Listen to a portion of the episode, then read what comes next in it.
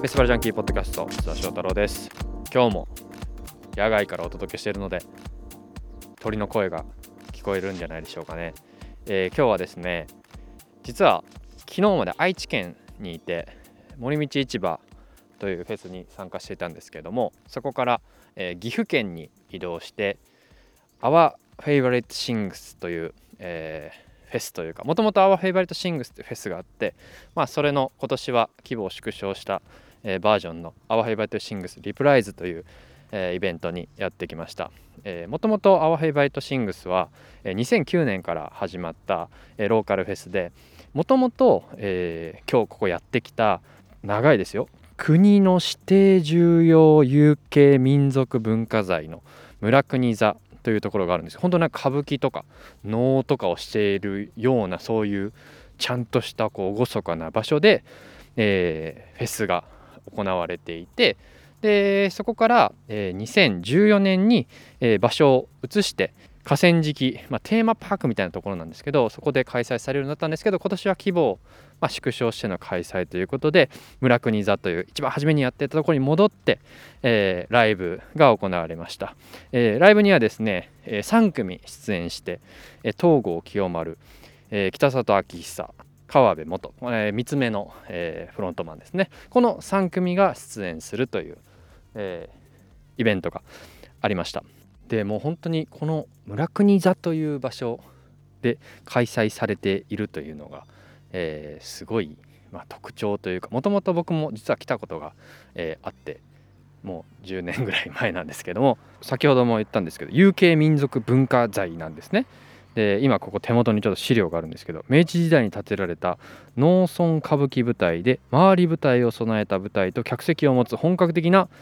地歌舞伎舞台です。あさっき能って言いましたけど歌舞伎なんですね。この地元の歌舞伎みたいなのを行う場所で130年という長い歴史があって。で、えー、平成の大修理を行って2009年に、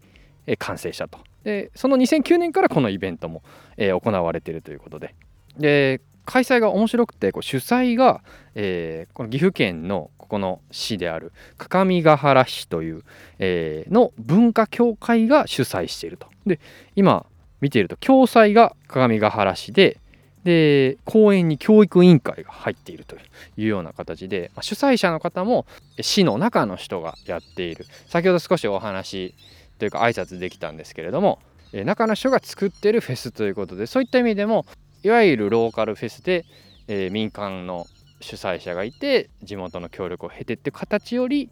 少しまた違った特殊な形中の人が開催していてものすごいこうおしゃれで毎回ラインナップもすごい良くてで今日出てたその3つ目なんかもずっと普段フェスに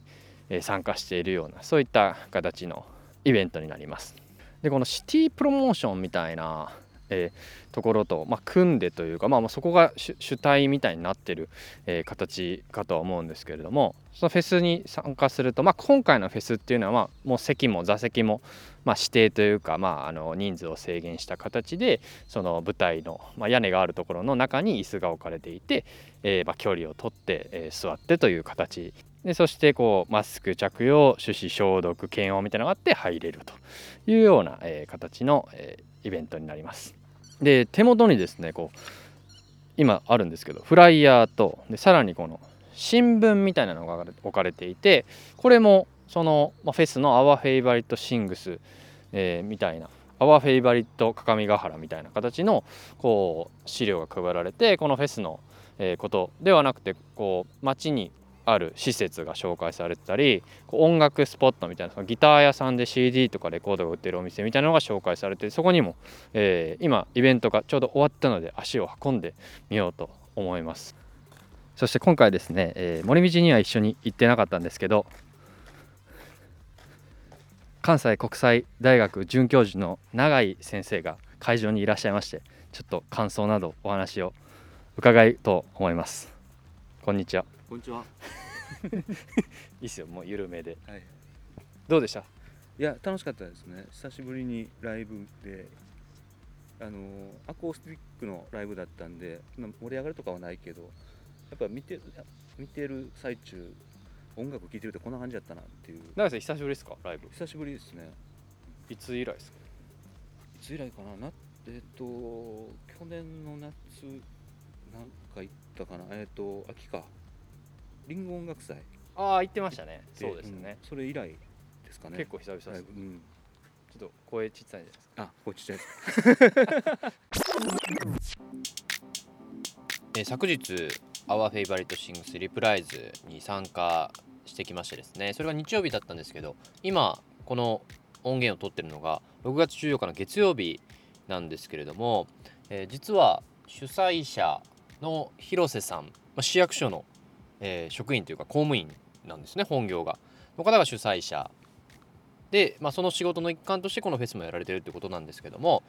午前中にですね、えインタビューをさせてくださいという話をしたら快く受けてくださってですね、えーまあ、音源を公開するっていうよりは僕がどんなことを話してきたか、え先ほど永井先生も一緒に、え実は行ったので、えーその辺の話も、えできたらなというふうに思っています。でそもそも今回の「Our Favorite Things、えーリプライズ」まあ、昨日の、え収録でもいろいろ話したんですけれども、えー実際開催にあたってなぜ今年こういう形で開催したのかっていうことをまず聞いてみたんですけれども、まあ、もちろん、まあ、新型コロナウイルス感染症対策というか、えーまあ、そういうのがあるので大きいイベントができないということで、え本来の河川環境楽園という、えーその公園というか、えーまあ、ハイウェイパーキングのところで開催されている、えー毎年の場所ではできないっていうことにはなったんですけど、まあ、翌年以降続けていくために、え開催したという意図が大きいという話をまず、えーしてくださいました。でまあ、印象的だったのはその文化とかその音楽のイベントみたいなのはなかなかやっぱり1回で伝わっていかないっていうところで、まあ、継続性が大事っていうことでこうやっぱ続けていくことでさらにその行政が関わってるっていうところもあるので、えーまあ、リアルな話をするとその予算みたいなところも含めてこう毎年やってて、えー去年やらなかったらじゃあもう今後いいんじゃないかみたいな話にもなったりする可能性もあるのでちゃんとこういうふうにイベントを続けていって、えーちゃんと市民の人が遊びに来て、え感染症対策もしっかりした上でいろいろやってますよと。もちろんその音楽イベント以外にもその広瀬さんが担当しているイベント、えーっていうものも、え感染症対策をしっかりした上で行われているというところで、まあ、それと同じような形で音楽イベントもできるよこのフェスもできるよっていうところをやるために今回、ま、100人限定ということで開催したということでした。実はですね今ちょっと車の音とか入ってると入ってるかな？今これを収録してるのがですね実際に毎年「Our Favorite Things」が行われている河川環境楽園という場所にやってきたんですね。えーこう面白い場所で、えーまあ普通に、あのー道から入れるんですけどあの高速道路からも入れるそのハイウェイオアシス、まあ、なんていうんですかねサービスエリアパーキングエリアみたいなところに公園とか、えーまあ、いろんな水族館みたいなのが隣接していてもちろんご飯も食べれるし普通に今僕車止めて、トイレ行ってコンビニ行ってで各務原キムチラーメンを今食べたんですけど、えーそういう風に使いながらもそう降りて遊びに行けるみたいな場所があってで広瀬さん自身にもお話ししたらやっぱりこの場所は、えーまあ、そのハードが揃ってるというか、まあ、トイレもあるし、まあ、家族連れもフェスには来ることが多いので、まあ、その授乳室とかもあるしそういった面でのハードが整ってるところに、ま、村国座っていう場所から、ま、移動したことによってこのフェスがさらに大きくなっていったというか、えーここで、ま、今後も続けていくというような話がありました。だからこう今撮ってる最中にこの今パーキングに止めてるので車の音とかが結構入ってたりしたらすいません。大きいトラックとかも止まってるので。実際今日月曜日なんで公園自体は、えー閉まって休園日みたいなんですけど外から見たりしたらこういろいろえーっとですね今観覧車があったりだとかあと水族館があったりだとか今手元にガイドマップみたいなものをもらってるんですけど本当にこのパーキングエリアからも入れるしその下の普通の、えー高速道路じゃないところからも入れて、まあ、中央駐車場みたいなのがそこから入っていってバーベキューできるところとか魚の遊具とかあと子供が遊べるワンパクフィールドっていうのがあったりだとかあと自然発見館とか、えー水産研究所みたいな、まあ、そういうこうなんか学べるみたいなところがあったりこう遊べたりするみたいな、えーまあ、広大なエリアなので、まあ、ここでフェスが開催されてるということで、まあ、フェスに来て、まあ、遊園地で開催されてるじゃないんですけど、まあ、そういうか形でこういろんなもともとのあるハードも楽しみながらフェスに参加できるっていうのもこのフェスのまあ魅力。まあ、広瀬さんのインタビューの話に戻るんですけどもそもそもこの方がフェスをスタートさせるきっかけになった話をまずは聞きました。で聞いてみるともともと DJ をやられていたそうでその僕は2日前に森道にも参加していたのでその辺のスタッフとかとも、まあ、共通の名前とかも出てきたりもしてそういった形でこう名古屋とかで DJ されていたりしたそうなんですけども、まあ、市役所に、えー、勤めるようになって、えー、そこで初めてフェスをやることになったんですけどもそもそも昨日永井先生にも少しお話を伺ってたんですけれどもこの村国座っていうのは、えー、平成の大改修みたいなのがあってそのこけら落とし的なイベントでこの「アワーフェイバリットシングス」っていうのが村国座という場所で始まったと。でなんでそれをすることになったんですかって聞いてもともとじゃあその市役所とかにお勤めになられてそれをこう初めからそういうイベントがやりたいからそういうところに勤めたんですかって聞いたらそうじゃなくてもともとは別にそういう部署にいたわけでもなくたまたまその村国座で、え、こけら落としをやりますと、えー、で若者のアイデアを募集しますみたいなその市役所の中で。その時にこうアイデアを出したら企画が通って初めはだから本当全然違う環境とかをそのゴミを処理するみたいなそういうこう部署にいたんですけどまあその提案してもう今では実はその部署もそのシティプロモーションみたいな部署に、まあ、いらっしゃるということで。で第1回目の、えー、イベントももともと DJ をやってらっしゃったってことがあるので、まあ、そういったつてでこう人を、えー、アーティストを呼んででその1回目からこう市長が、まあ、実際に見に来てそこでなんか会場でこう視聴コールじゃないですかそういうのが起こるぐらいこうなんかこういいイベント。まあまあ市がそんなセンスのいいイベントをいきなり主催したってことで視聴コールが起こったんです。ってでそこで市長も、えー、また来年もやりますみたいな流れがこうあれよあれよとできていってしばらくこの村国座ってところで、えー、音楽イベント、まあ、フェスが開催されていったという、えー、形になってで徐々にまあ認知が上がっていったり、えー、もっと何かできるんじゃないかっていうところで、え、この河川環境公園。というところに場所を移して、え、環境楽園ですね。に移して、え、開催されるようになったと。そういう話でした。で今ではさっきも言ったんですけど部署が変わって、え、文化振興に関わられてるそうなんですけれどもそれこそ市役所の、え、今回市役所でお話を伺ったんですけどもその近くにも大きな公園が学びの森と大きな公園みたいなのがあってでこう素敵なカフェとかこうパン屋さんとかが公園の中に中というかその公園2つの公園の間にあったりして、まあ、子供が遊べるなんかパークブリッジっていう何て言うんですかねそのすごいおしゃれなこの木の、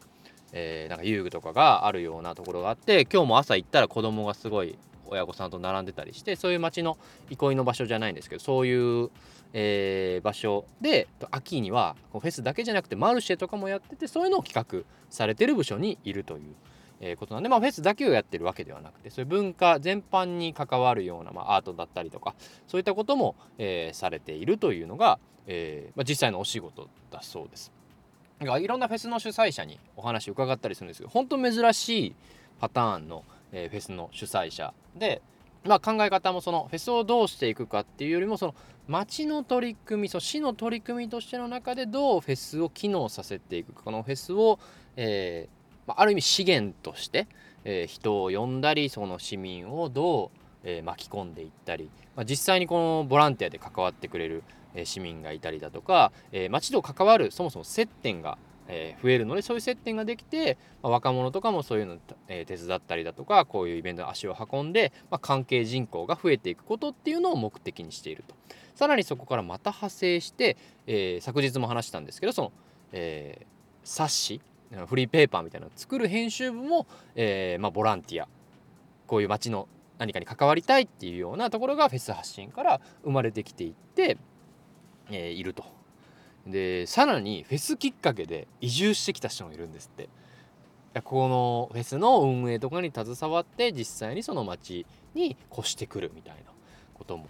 あるっていうことなんで、まあ、これもあの聞いた話とかだけど、まあ、あの本当市の方に聞いたんで実際に、えー、そうなっていて本当にシティプロモーションになってるというかこういうイベントがあるんだったらこんな街は楽しいな。で別にフェスだけじゃなくてこの秋にもなんかいろんなマルシェとかあるんだ。こんな施設がいっぱいあるんだ。でこう冊子があったり公園もそうだし、まあ、そういうのがいくつか組み合わさって刺さるとやっぱ住むみたいな流れを作れるっていうこともあるので、えー、そういった面でフェスを今後も活用していきたいという、え、ことをすごいおっしゃってましたね。やっぱりその街づくりとか、えー、っていう目線がやっぱりすごいあって、まあ、そもそもねその市の方というのもあるんですけれどもでその中の話ですごい面白かったのがやっぱりハードとソフトのバランスが大事っていう話をしていて、まあ、何かっていうと、まあ、例え話でしてくれたんですけど、まあ、ハードっていうのは、まあえー、例えば場所。でソフトっていうのはそこで何をするかとかっていうのが大事でどっちかだけをすごいやってても、まあ、なかなか溜まっていかないみたいなところで、えー、例えば今回の、えーまあ、村国座とかはすごい特別な、え、環境の中でその素晴らしいハードの中で、まあ、じゃあどういったものを若者を取り込むために、ま、こけら落としではその若者をどう呼び込むかこんないい場所ができたんだったらってことで、まあ、スタートして、まあ、本来ならその歌舞伎をやるところで音楽イベントをやるっていうそのバランス。でまた次に移動してきたこの